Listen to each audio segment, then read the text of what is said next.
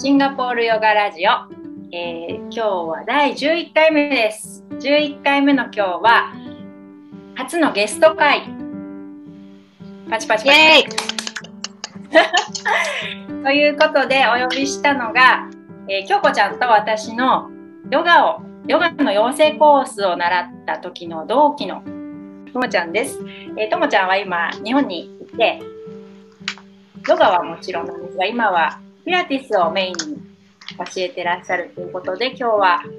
ピラティスとヨガって何が違うのっていうこととピラティスについて私たちの質問をぶつけてみたいなと思っています。よろしくお願いします。はい、ではともちゃん早速なんですが簡単に自己紹介お願いします。はい、はい、と紹介いただきました宮地智子ですフルネームで。あの、ヨガとピラティスのインストラクターをしています。で、あの、去年コロナで海外から帰ってきたんですけども、みどりちゃんと京子ちゃんとヨガの資格を取ったのがシンガポールの時。今から8年前ぐらいかな。で、その後すぐにベトナムのハノイの方に引っ越しになっちゃって、そこから4年間ハノイに住んでたんですけど、その時にヨガのあの指導要望があって始めて、初めてその誰かに教えるっていうことを伝え始めたのがハノイで。で、その時並行してピラティスの先生にも出会ってたんで、ピラティスもね、やってたんですけど、その頃ちょうどね、なんかあの、マッサージサロンがオープンするっていうことで、現地のローカルの方がされてたんですけど、そこにね、モニターみたいな形で行ったの。そしたら、その時に、あの、強めのマッサージでガンって押されたことがきっかけでヘルニアになってしまって、で、2ヶ月、えー、そう、2、3ヶ月ぐらいね、静養して、全くピラティスもヨガもせずに、安静にして過ごしてたんですけど、一向に良くならなくて、夜も眠れないぐらい痛くなっちゃって。うん、それは辛い。そう、そしてね、もう安静にしても治らないんだったら、もう動いて治そうって決めて、そこからね、ピラティスの先生に相談したら、分かった、それはグループだと難しいからマンツーマンでやりましょうっていうことになって、マンツーマンレッスンに行かせていただくように週に2回。で、その時また別のいいマッサージの方が日本からいらっしゃって、セラピストの方が。そのリラクゼーションマッサージとピラティスを週に2回ずつぐらい行うことと、ヨガのね、やっぱ深い深呼吸っていうのをそれがすごいうまく作用して2ヶ月でヘルニアの痛さから完全に解放されたの。それでもうこのピラティスは素晴らしいと思って、これをみんなに伝えていきたいと思ったのがまたその資格をね取るきっかけになって、うん、そしてヨガとピラティスを並行してハノイでレッスンし始めたんです。わいいすごい。でね、その後、まあ、ジャカルタでまた2年間、コロナで帰国するまでの間、2年間、そちらの方でもレッスンを、主にね、あの、日本人駐在の奥さんたちにしてたんですけど、ジャカルタではね、あの、なていうのかな、学校に行けない貧しい子供たちの施設があって、そこにね、ボランティアでヨガを教えに行ってて、それはそれでね、すごいチャリティーとしてね、すごいいい経験ができて、でまた日本に帰ってきたら、自分でスタジオしたりレッスンしたりしたいなと思ってたのが、急に帰国になったんで、慌ててね、いろいろ準備して、今年の1月からかな、マシンを今レンタルしてるんですけど、それで自宅でね、レッスンを始めています。なので、すごい。うん。ヨガとピラティスはもうライフワークです。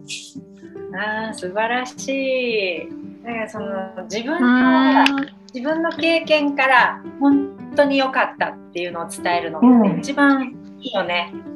うん、教科書を読んでそれをこうただの真似っこでやるんじゃなくって、うんうん、その治った過程を自分で体感してるじゃない。そう、ね、伝えやすいだろうし、伝えたい思った人一倍強い。そうだね。元気になってほしいなとか、少しでも良くなってほしいなっていう気持ちで、すごいあの、クライアントさんにね、入りすぎちゃう。前、京子ちゃんもなんかそんな話してた気がした。すごい入り、入り込んじゃうみたいな、熱心になりすぎちゃうみたいな。あーえ、私？私？前、京子ちゃんがなんか熱く、熱くなっちゃうみ言ってたいなことけラジオでも話してた気がした。そうやったっけな。今そう、ともちゃん入りすぎちゃう感じなんだ。そう、ピラティスの良さをすごい伝えたいと思って日本、まあ、緊急帰国になった時、帰ってきてすぐはね、やっぱさっきもちょっとちらっと話したけど、そういう気持ちになかなかなれずに、なんかその間はすごい帰ってきてヨガがしたくなって、やっぱりなんかその不安とか、なんだろうな、不安とか、うーん、なんか癒しとか、解放とか、リラックスしたいとか、そう思った時に、うん。なんかね、すごいヨガ、ヨガを求め、求めたんだよね。うんうん。そしてヨガにすごい助けられて、そう、だからヨヨガ哲学とか、ヨガの動きとか、ヨガの呼吸とか、うん。まあ、ほら、その、コロナでオンラインがすごい素晴らしい先生方のレッスンも受けられるようになって、うん、いろんな先生をね、のワークショップを受けた。ね、何回か。なんか一回ともちゃんとみなりちゃんと、あーみたいになったね。そうそうね、原熊先生とかも受けたかったのをようやく受けたり。そうだね。そう私今もそれで続いてる先生が3人ぐらいいるかも。うんうん。ね、それはそれでコロナのおかげって言ったらあれだけど、そういう機会もあったし、そう、だからそれ、ヨガですごい元気を取り戻していって、やっぱなんかね、その、コロナになって2ヶ月ぐらい外にも行けないっていうのがジャカルタで起こって、ジャカルタでコロナにかかっちゃったらどうしようっていう不安とか、自分で感じてなかったけど、実際にすごい感じてたみたいで、日本帰ってきた時にちょっとホッとしたのね。だからそのストレスからの解放みたいなのをヨガを、ヨガで自分がね、ちょっと解放されたかったんだと思うん。なるほどね。う。うん。そ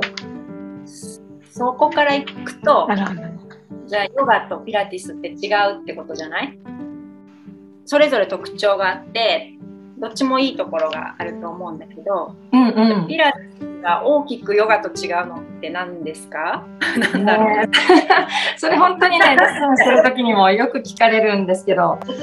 なんか最初に聞かれる、特にマットのピラティスもあるじゃない。うんうん。こう運動だけ見るとヨガもピラティスも、まあ、似たような動きもあるしうんうん。あの簡単にだだと無理かもしれないですけど どこが一番違う？ね、え、みどりちゃんと京子ちゃんはちなみにピラティスもしたことはあるんですか？あります。ほんと、数回程度。うんうん。なんか違あるあるいは感じた？逆質問。うまい、来たな。うまいな。みどりちゃんどう？私、私実はマットピラティスの資格取ってて、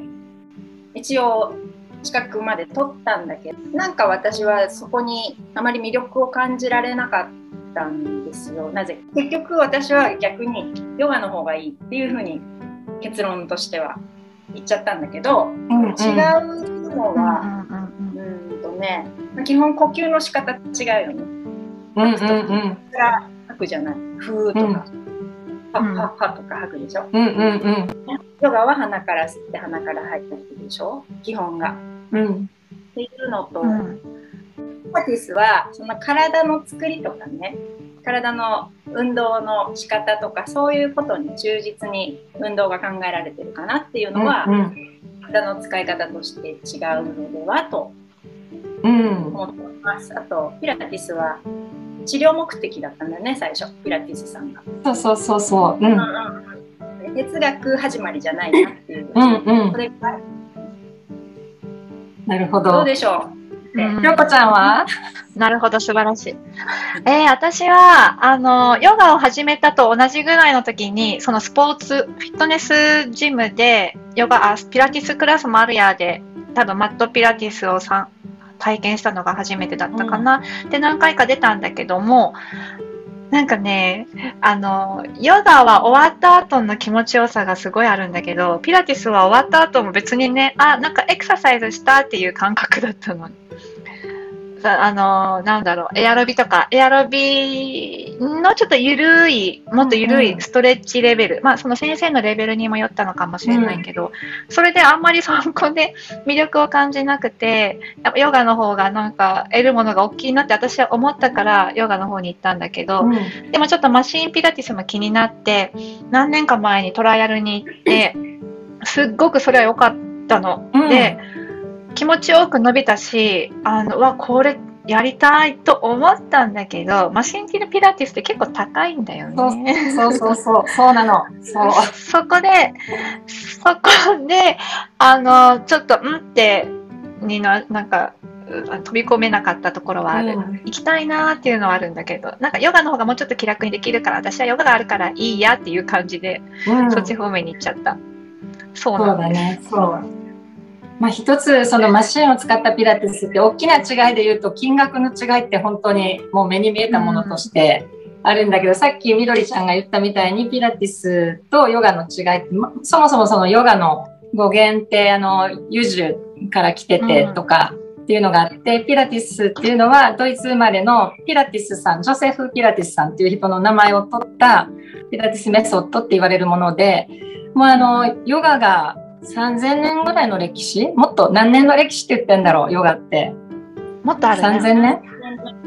?4000 年？もうなんかその、はい、2000年のサバよ。ピラティス、そう、ピラティスはまだ100、まあ、没後で言っても140年弱ぐらいやから、だから、まあ、ピラティスがもうちょっと広まってきてからっていうと100年にも経たないぐらいまだすごい短くてでもともとそのピラティスさんっていう方が体が生まれた時から喘息とかリウマチとか持ってすごい弱かったの。でお父さんがボクシングの選手だったりとかっていうことでどんどん自分で自分なりのそのスポーツとか身体健康療法みたいなやつを自分で開発していってチャレンジしていろんなこと。を、そしてね、14歳の時にはもう本当に健康な体を手に入れた。っていう方なんですけど、もともとその身体療法にヨガをすごい取り入れたのね、ピラティスさんが。とっても、うん、ヨガから影響を受けてるっていうことがあって、やっぱりヨガとその動きが似てることとかも、やっぱりそこはそれがもともとのベースにあって、それなんだけど、あのその後、14歳の後ね、体がどんどん鍛えられていって、サーカス団として、イギリスに、ドイツからイギリスに渡るんですよ、ピラティスさんは。お だけどその2年後、何歳の時だろう、ピラティスさんが。サーカス団に入って、で、まあヨーロッパ中旅して、その、何年かの時にイギリスにいたんだけど、その2年後にあの第一次世界大戦が勃発しちゃって、で、敵国っていうことで、あの、交流されてしまうんですよね。マントっていうところに、イギリスの。で、そこで、そこでね、また、まあ、ヨガの動きの中にもキャットカウってあるんだけど、その、キャットストレッチっていうのも、ピラティスの中にもあって、に、すごい似たような動き。で、それは、あの、猫がね、その島にたくさんいて、猫の動きからもインスパイアされたそうなの。で、なんか、その動きも研究したり、他のことも研究して、どんどんアップデートしていって、それを囚人の方とか、負傷兵の人たちにやり始めたっていうのが、そもそもあれなんだけど、その負傷兵の人たちがこういう、まあ、ベッドに横たわってたら、その人たちもちょっとでも動けるようにって言って、スプリングとかね、なんかいろんなものをつけて、それによって負傷兵の人たちを動かして、すごい元気になってて回復させていったっていうのがあって、そのベッドのあれが元々のマシーンの原型になってるって言われてます。おなるほど。それは。うんうん。そう。そして、あの、その4年後ぐらいに今度はスペイン風邪がすごい大流行するのね。ヨーロッパで。うんだけど、ピラティスさんとか、ピラティスさんの指導を受けてた、その、負傷兵の人たちっていうのは、誰一人スペイン風邪にかからなかった。っていうのがあって、身体的な筋肉とか関節とかを強化する以外に免疫力とか、そういうのも上げる効果があるっていうことが分かって、で、その後はまたドイツに戻られて、ごめんね、説明がどんどん長くなっちゃう。ここがね、なんかすごい面白いなと思うところで、ドイツに戻ったピラティスさんは、あの、ナチス軍のそういう体の強化のために来てほしいって依頼されるんだけど、それは自分のそういう理念に合ってないっていうことで、アメリカに行こうとするわけ。はい。うん。うん。で、40歳過ぎの頃にニューヨークに着いて、そこでね、スタジオを、もうそれを指導していきたいっていうことで、スタジオをオープンされて、夫婦で、パートナーと。えで、たまたまそのニューヨークのスタジオの、オープンしたスタジオの下が、バレエの、あの、スタジオだったのね。うん。で、いろいろこう聞きつけたバレエ団の人が、あの、怪我をするとピラティスさんのところに送り込まれて、そしてまた元気になってくるみたいなので、口コミでどんどん広がっていって、なんかあの、ピラティスさんってもともと半パンツで上半身裸でね、やってる 写真見たことあるかもしれないけど、ニューヨークの、ニューヨークの街をそのスタイルで歩いてたらしいぐらいちょっと変わった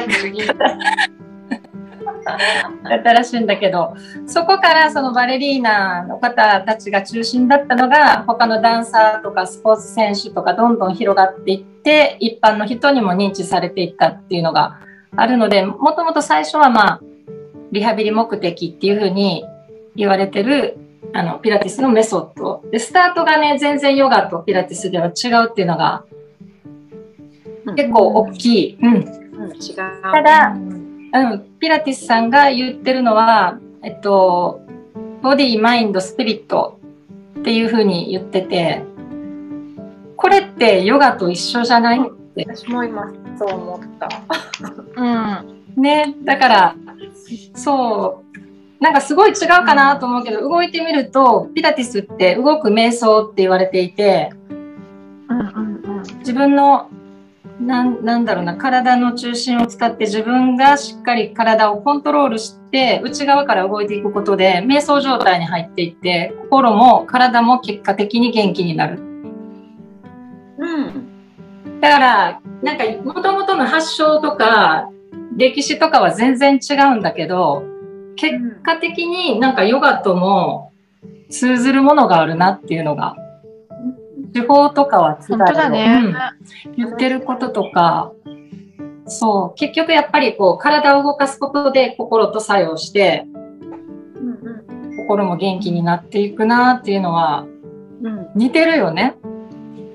うん同じ似てるなぁ。うん。そう、そうなの。それのどちらも分かって面白いねそう。歴史を知るとね、なんか面白いな。ピラティスさんなんかお茶目やな。最後までね、83歳で亡くなるまで、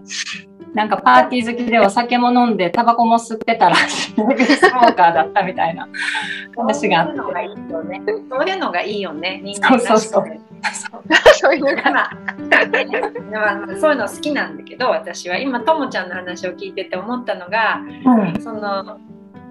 ピラティスさんの話だとねちゃんとそこに全部理由があって根拠があるからすごい説得力があるなと思ったの。うん。それがヨガってちょっと曖昧それこそさっき喋った何千年前なの？誰が始めたの？ヨガなの？っていうのなんかちゃんと答えられる人いないじゃん。確かに。およそ、およそ何年前とかね。でそのそうだね。ヨガスートラとかに書いてあることも解釈の仕方人によってちょっと違ったりとかなんかああ、そうだね。うん。持っていくじゃない。うん。チャクラとうんかプラナとか、見えないものに持っていくけどピラティスは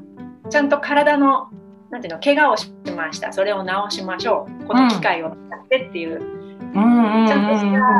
た納得できる根拠があるなっていうのは感じてあの怪我したらそっち行こうかなっていう気には今なりましたね。だけど確かに。なるほどねピラティスは、あの、学問って言われてるから、そこが、もしかしたら、だからね、なんかあの、ヘリクツ好きな人がピラティスハマるんだって。あ、こんなこと言っていいのかな？だから、そう、そうだと思う。自分もなんか、ああだこうだ頭で考えるのがすごい好きだから、あピラティスにハマってるんかなっていう気もします。確かに、そこは違うね。